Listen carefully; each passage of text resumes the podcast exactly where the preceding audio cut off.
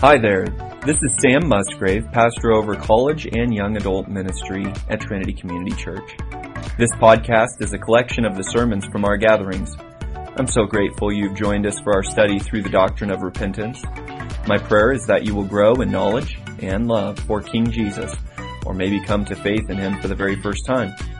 Join me now for this sermon on the doctrine of repentance.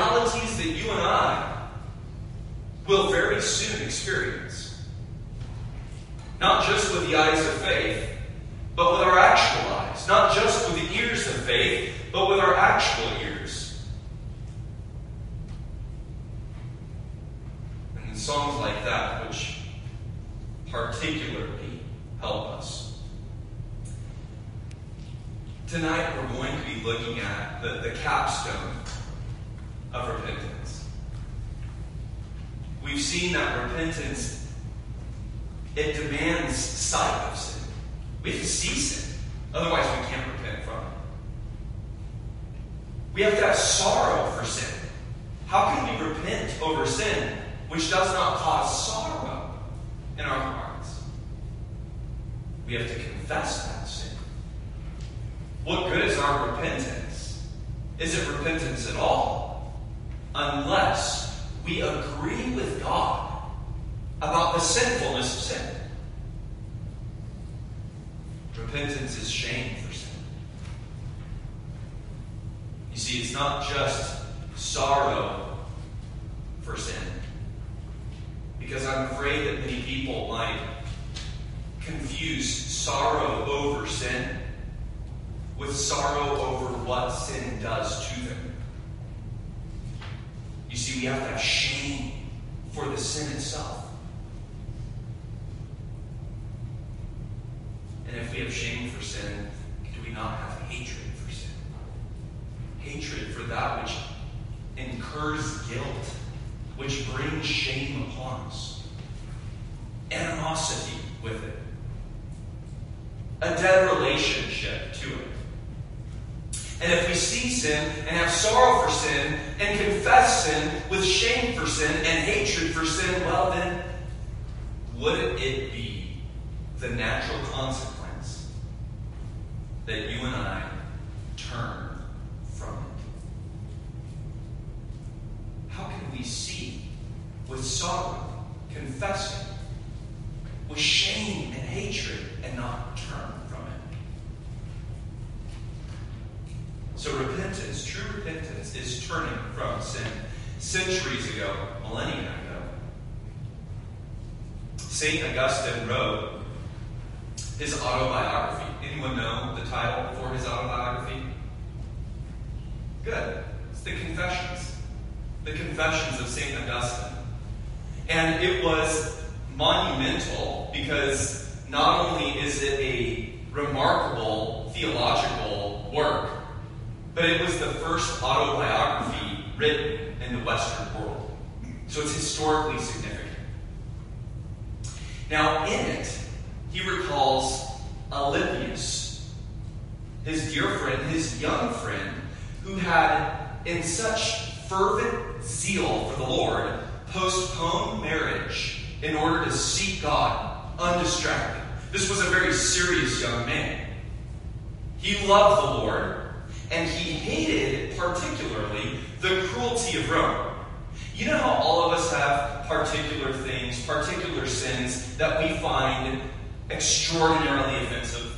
Things that, that we are repelled against most. I think some of my friends, when God saved them, uh, saved them from real foul speech. And so once they were converted, they like they hated even hearing foul language. Yeah, I've, I've had other friends that were saved from a life of sexual promiscuity, and so they're, they're super sensitive to anything that's seen on the TV screen that's even slightly sensual, or others like that. Well, Alypius particularly hated the cruelty of Rome. And so his friends, one day, ungodly friends, used what Augustine calls friendly violence to force him into the Colosseum. You can imagine his, his mates playing a prank on him, pushing him into the Colosseum. Augustine wrote, and I now quote, the entire place seethed with the most monstrous delight in their cruelty. Alypius kept his eyes shut and forbade his mind to think about such fearful evils.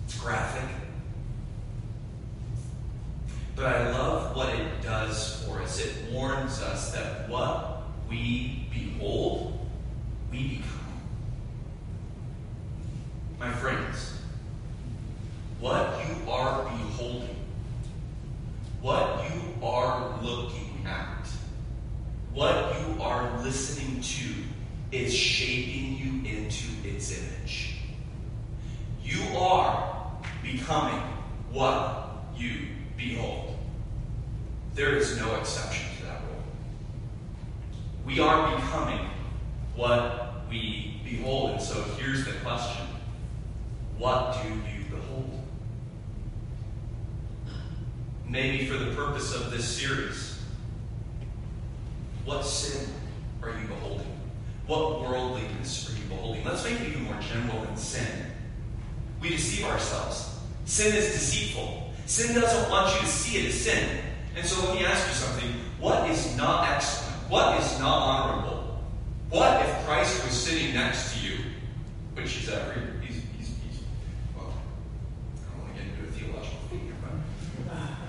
God is omnipotent.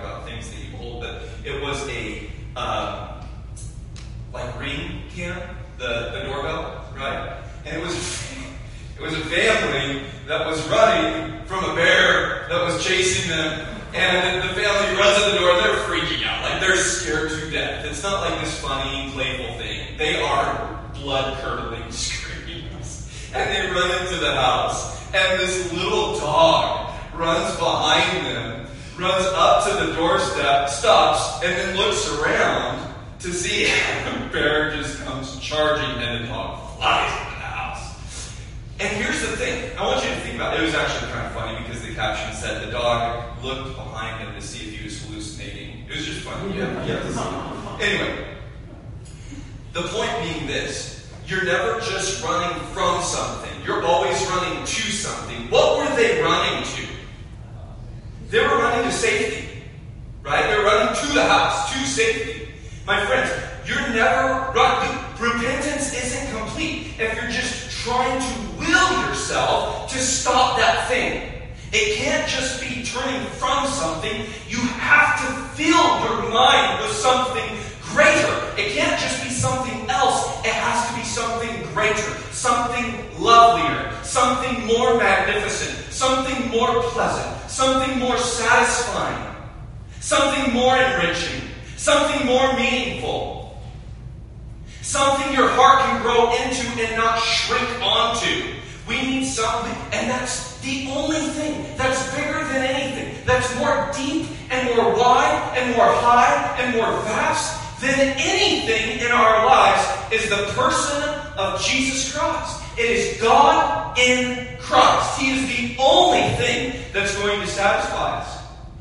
Yeah, but I sometimes try to look at Him when I'm feeling you know, a particular lust or temptation or whatever, a desire or a discontentment, and, and, and it doesn't, he doesn't fix things when I, I, I read the word. Well, stay there. Keep reading. Keep asking. Keep listening. Until your heart grows around him. And the things of earth grow strangely dim. Have you ever thought about that lyric? Strangely dim. Why strangely dim? Because it's strange to you and I that that thing which was once so attractive has now become dim. It's even strange to us. We, we, we look at Christ until all of a sudden that thing we lived for, that thing that conquered us, that thing that ruled us, that thing that we served and obeyed, all of a sudden becomes weirdly dim. What is happening to me? And you find yourself saying things like that. Now, in Hebrew, the word repent is shuv. It just means turn. Turn. It's the word you would use if you were giving directions on how to get to Trinity Community Church. I shuv on Minnewawa, then I shuv on Copper, then I shuv on Willow, then I shuv into the parking lot. You turn, you turn, you turn. And Joel 2 uses weeping and turning together. All these things that we've talked about, these ingredients of repentance, they're not steps. I don't want you guys to think, okay, I have to see sin. Okay, now I have to sorrow over it. Now I confess it. Now I have shame for it. Now I hate it. And now I turn from it. That's not it. Repentance is a simple action that involves all that. True repentance always involves all those things. It's just something you do. And it involves all of those characteristics. Ezekiel 14 says, Repent and turn yourselves, turn yourselves from your idols and turn away your faces from all your abominations. My friends, do you believe Christ or do you not? If you believe him, then you listen to him, you obey him, and you say, I've got idols in my life. I've got things that I worship, things that I enjoy more than God, things that I that my heart loves more than Christ. And I am either going to rip my face away from looking at those things, spending time with those things, meditating on those things, and I'm going to put my face toward Christ. That's what the command is. My, listen, I know what it's like, you guys. I live with it too. I struggle through it too. I know what it's like to be under the Word of God and to hear something and go, oh, that preach. Oh, that was a good statement. Oh, that was great. Ooh, that felt, I felt that. And then walk out the door and do absolutely nothing with it. Don't do that. Listen to the Word of God. Repent. Turn your face from those idols and live. Understand what it is to truly live, to have true joy. The Word of God is written that you and I might have joy and have joy to the max, joy to the fullest. And we've been robbing ourselves. We've been cutting ourselves short. We're far too easily pleased. You see, repentance, true repentance that we've been hearing, it eats sin up like acid. Repentance is the death of sin. Repentance turns dark to light, Ephesians 5 says. Repentance makes onlookers marvel in Acts 9. Repentance made the Philippian jailer nurse his prisoner, Paul, back to health. That's real repentance in Acts 16. Repentance turns the hellbound heavenward. You remember how the Ninevites were reformed beyond recognition. Beyond rec, you would not have recognized Nineveh the day after Jonah was there.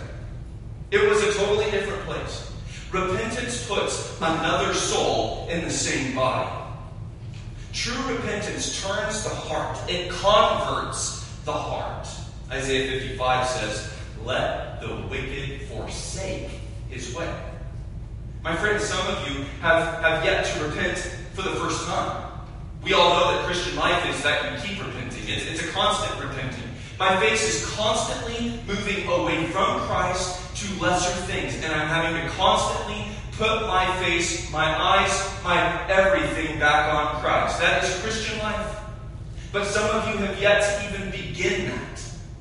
Some of you have yet to even walk through the door.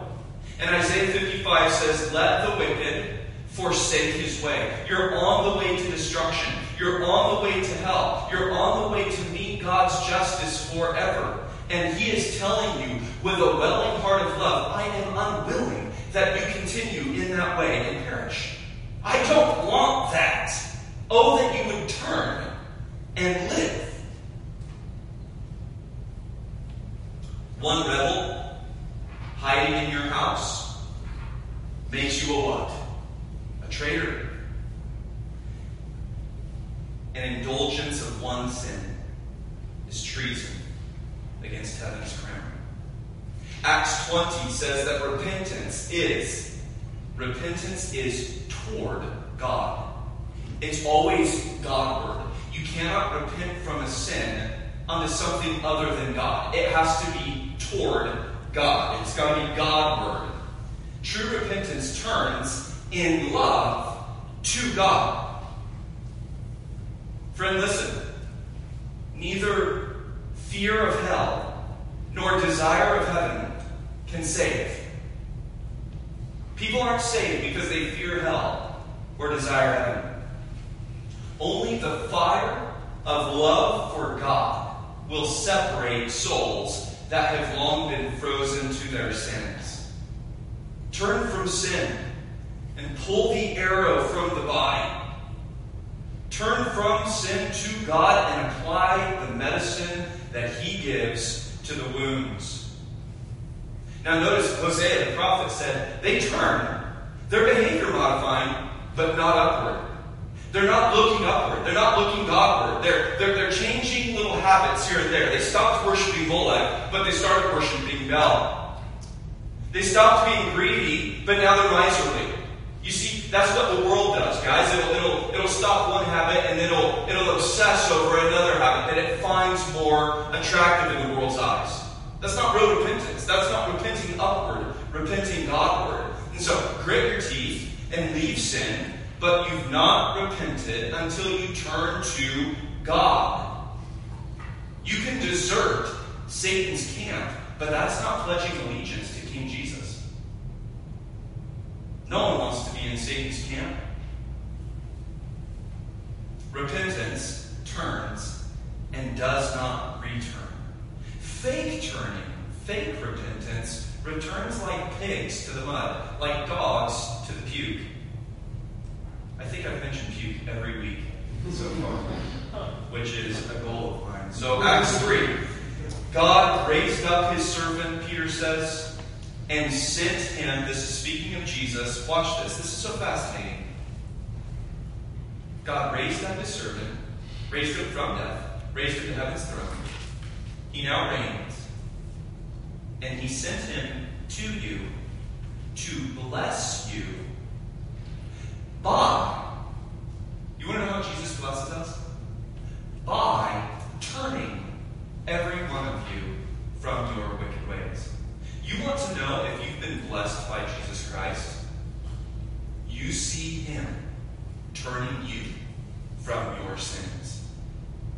You see him making you increasingly uncomfortable with your desires.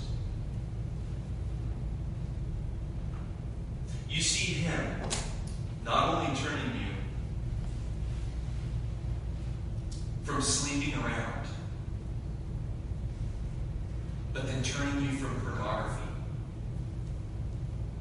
and then turning you from other behaviors, and then turning you so deep in your heart that you now are more troubled over the fact that you lust than you ever were troubled over the fact that you were promiscuous. He converts and converts and converts and converts down to the very heart.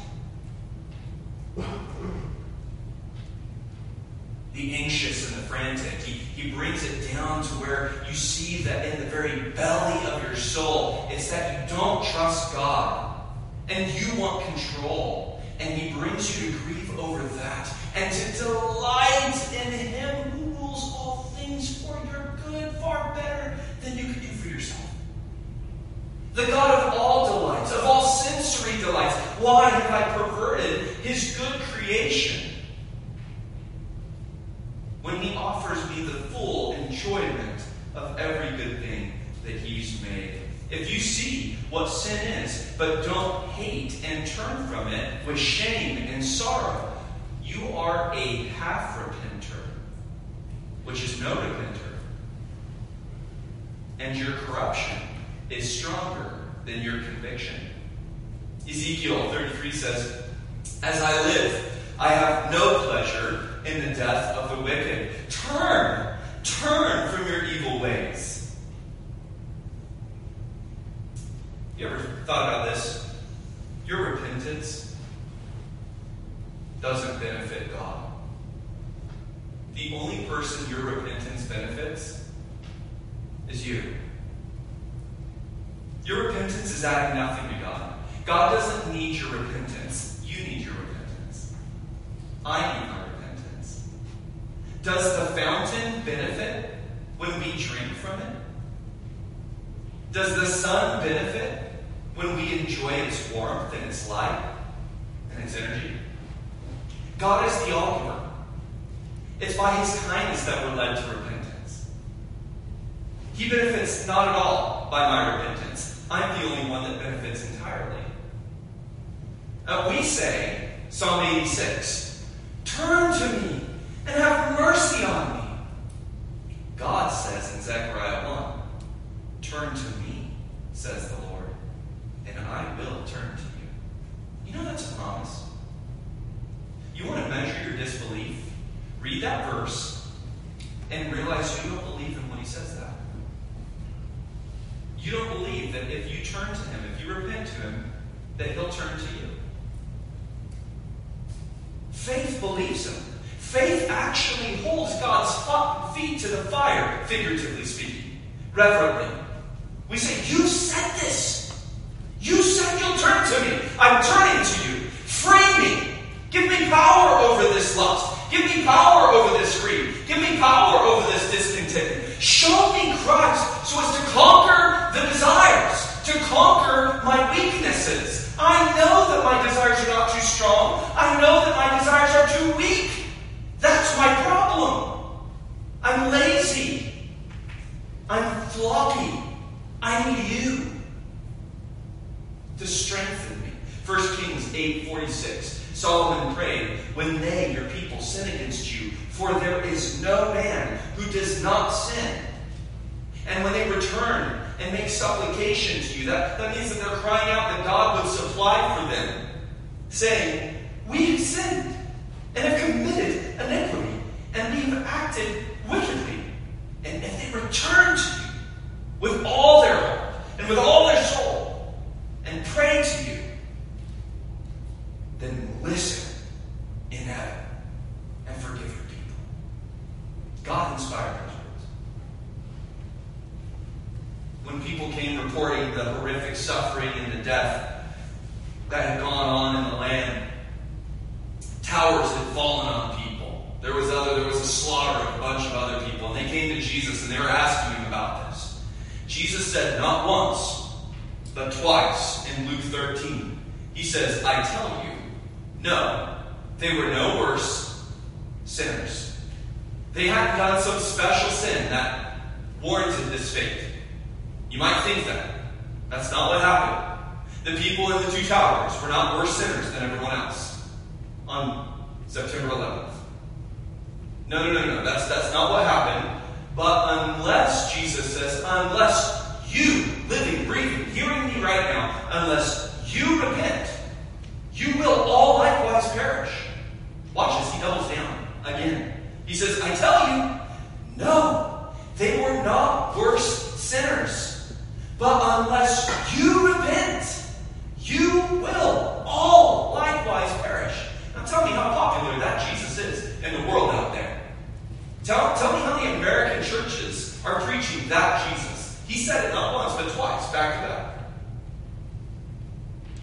And you're not going to get that in the Precious Moments Bible.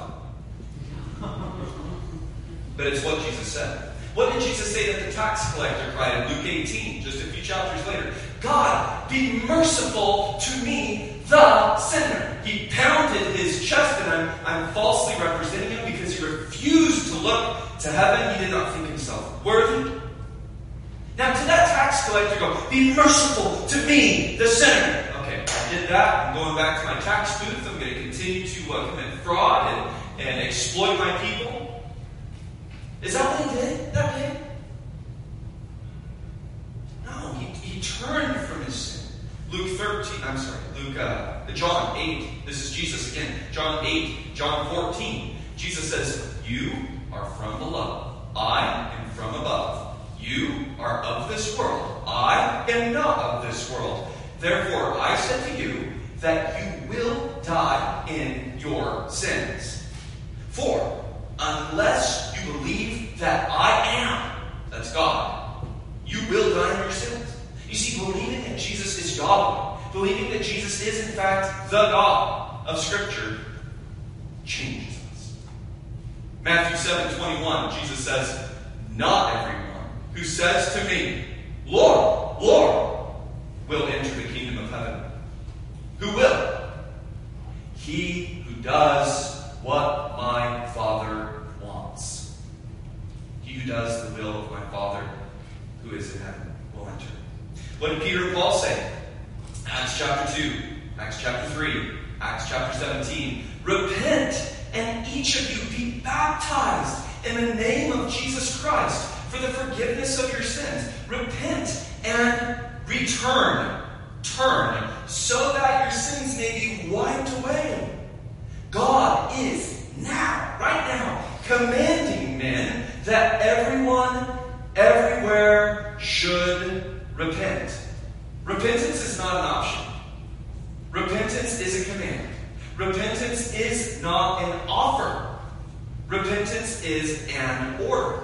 2 Peter 3 9. The Lord is not slow about his promise. Some people look and they go, come on. You still believe in Jesus? He's been away for 2,000 years. You think he's coming back? To judge the living and the dead? To reign with his people? You, you really holding on to that hope? And Peter said, The Lord is not slow. He's not slow about his promise, as some consider slowness. He's patient towards you. He's patient. not willing for any to perish, but for all to come to repentance. Now, is he waiting for you to, to think about what you've done? Is that what it's saying? Is he unwilling that we perish? But just wanting us to just reconsider it? Romans 6, or do you not know that all of us who are baptized into Jesus Christ were baptized into his death? As Christ was raised from the dead through the glory of the Father, so we too might walk in newness of life. Did Jesus die? Listen. Did Jesus die so that we say, I'm sorry? I mean, what power is there in that? God became a human and died, not to save us in our sins, but to save us from our sins. That we turn. Revelation 21 8. He who overcomes, who overcomes, will inherit these things, and I will be his God, and he will be my son. But for the cowardly and unbelieving and abominable and murderers and sexually immoral persons and sorcerers and idolaters and all liars. Their part will be in the lake that burns with fire and brimstone. Notice. Does he say the convicted? Does he say the regretful? Does he say the apologetic? No. How many synonyms have you replaced repentant? How many synonyms have you have you shifted in there and put in there for repentant? I feel really bad about that. I feel bad when I do that. Yeah, that's the Holy Spirit convicting the world. You're no different than an unbeliever. If you stop that, I feel bad when I sin. Unbelievers often do. The Holy Spirit makes sure. Have you turned from your sins? No sinner is saved except the repentant sinner. Every angel of the millions and millions of heaven's armies, every single holy angel, every single creature, the billions and billions of critters on planet Earth could be given a voice and they could plead for an unrepenting person, but God will not break his own law. There's no sinner saved except the repenting sinner, the repentant person. Exodus 34. Listen. The Lord God, merciful and gracious, keeping mercy for thousands, will by no means clear the guilty. Jesus says, unless you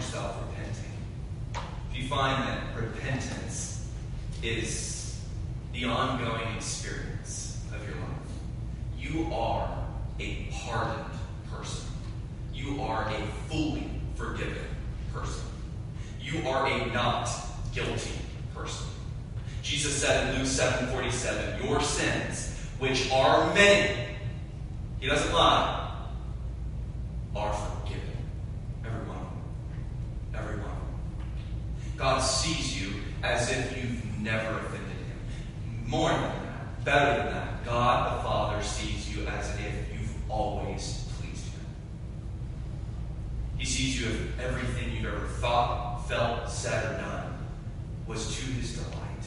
He is your friend if you live repenting. He is only your friend He's not your enemy, and then your friend, your enemy, then your friend, your, your enemy, and then your friend, based on your repentance. If the life that you live is one of humility before the Lord, crushed spirit, broken heart, Lord, I'm a sinner. I know I'm a sinner. I agree with you. I hate it. I'm ashamed for it. I'm turning, I'm turning, I'm turning to you. He is only friend. He is only always friend. And never foe. He's the pacified father who falls on our neck and kisses us. Paul tells Timothy, I was all bestrewed with mercy. Bestrewed with mercy. It overflowed to me. It enveloped me. It swallowed me whole. Second, God obliviates the sin he forgives. God obliviates. You heard me. He obliviates. He doesn't file it. He doesn't put it in his, his forgiven file cabinet. He obliviates the sin. He forgives. Jeremiah 31. I will remember their sin no more. Not sometimes. Not when they really push me. No more I will, I will remember their sins. Done. It's out. I've put it out of my mind. I call it to mind no longer. After Peter wept, watch this. After Peter wept, he betrayed Christ three times. There, as Jesus is being condemned and sentenced to death, Peter wept. He went out bitterly and he wept. And on the morning of Jesus' resurrection, Jesus calls for his disciples. He said, I especially want you to bring Peter. Peter especially needs to see. Peter especially needs to hear my voice. And how many times does Jesus ever mention Peter's failings? Once? Twice? Three times? How about never? Never once does he even bring it to mind. He is so big. He's so wonderful. He's so forgiving. He comes out and all he can think about is, I better get to heaven so I can start interceding for you, so I can start advocating for you, so that I can bring you to glory, so that you can see the glory that I have with my Father before the world began. He only thinks, he only thinks about doing us more and more good. We think that we're getting the last little droplet of His grace and His mercy. Oh, I know. If you could just please squeeze out just a little bit more pardon for me. Because you kidding me? You're the only one that's pinching the ocean of my mercy with the way that you see me. Let her go. Let me forgive you. Let me love you. Micah 7 says that he casts sin to the sea, and it's like sinking lead. But you and I, we look at it like floating cork. We think that he scatters it on the sea, and we're like, yeah, I still see it there floating on the surface of the water. He says, no, I put it down, down, down. It's like the Titanic at the bottom of the ocean. No one's ever getting that thing up. Not even James Cameron. Isaiah 43, one of my all time favorite, favorite scriptures. I. Yes, I. I am the one who wipes out your transgressions for my own. And I will not remember your sins. My friends, do you want to know what God brags about? You want to know what He huddles up the armies of heaven around to boast about? You want to know how God beats his chest and clamors his sword on his shield? You want to know his war cry? You want to know how he gets the rally of heaven roaring? He says, I'll tell you why. I'm the one who blots out their sin. And I will never remember their offenses. This is what gets heaven jumping. Because this is what gets God jumping. Psalm 103. He has not dealt with us according to our sins. How often is that true for the believer? How often is that true for the forgiven? He does not deal with you or I according to our sins ever. Ever. Yeah, this time I really screwed up, Sam. Ever. Never. Never. Ever.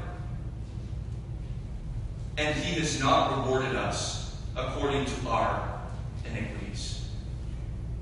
Thirdly, the repenting sinner go to God with boldness in prayer. With boldness.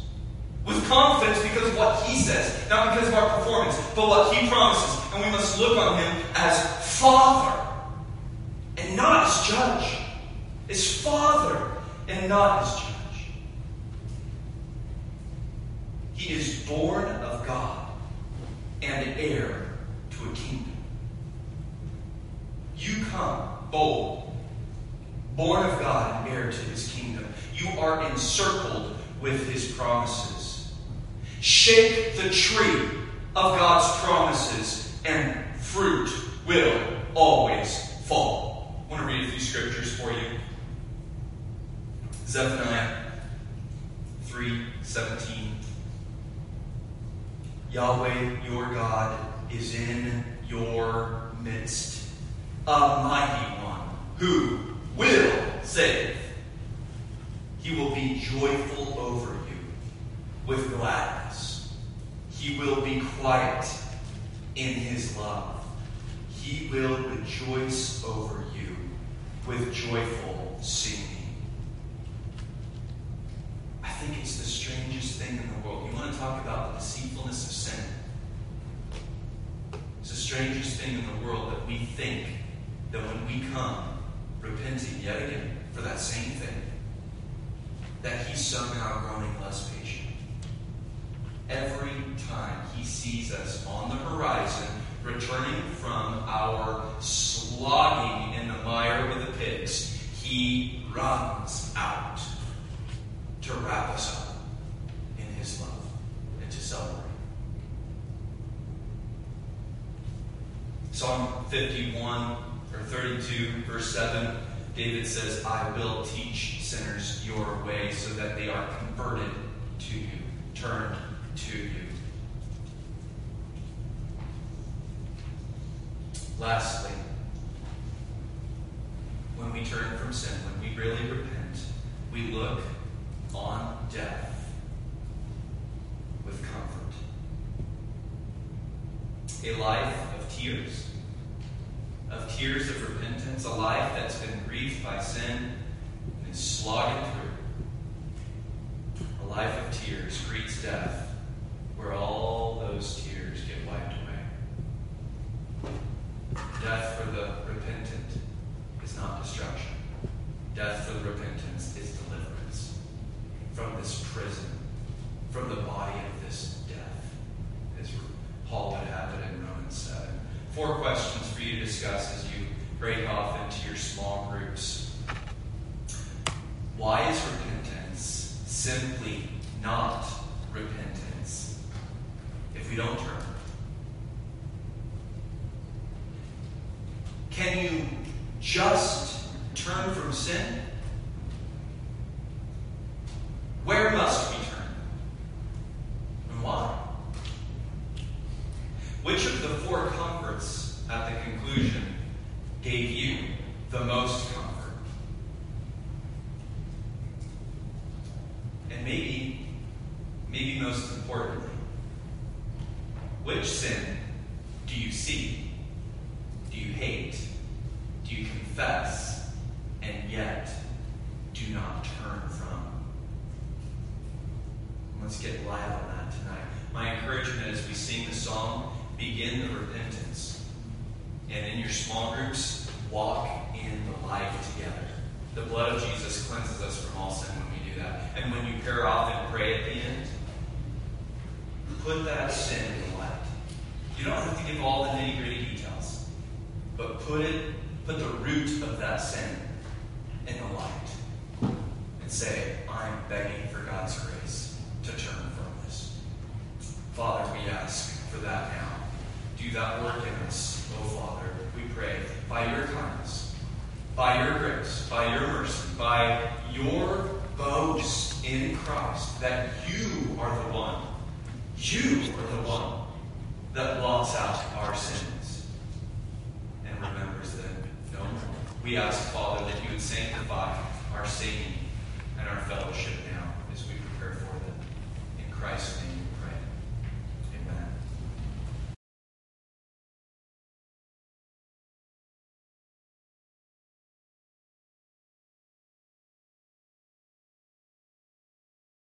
Thank you for joining me for this sermon from the Trinity College and Young Adult Ministry. We would love for you to join us in person soon. We meet on Sundays at 5:30 p.m. For up-to-date information, follow our Instagram at trinityc.ya.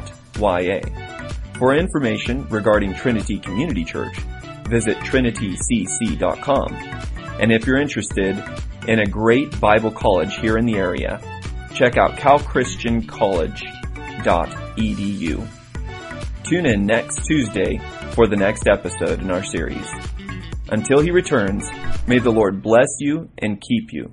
The Lord make his face shine upon you.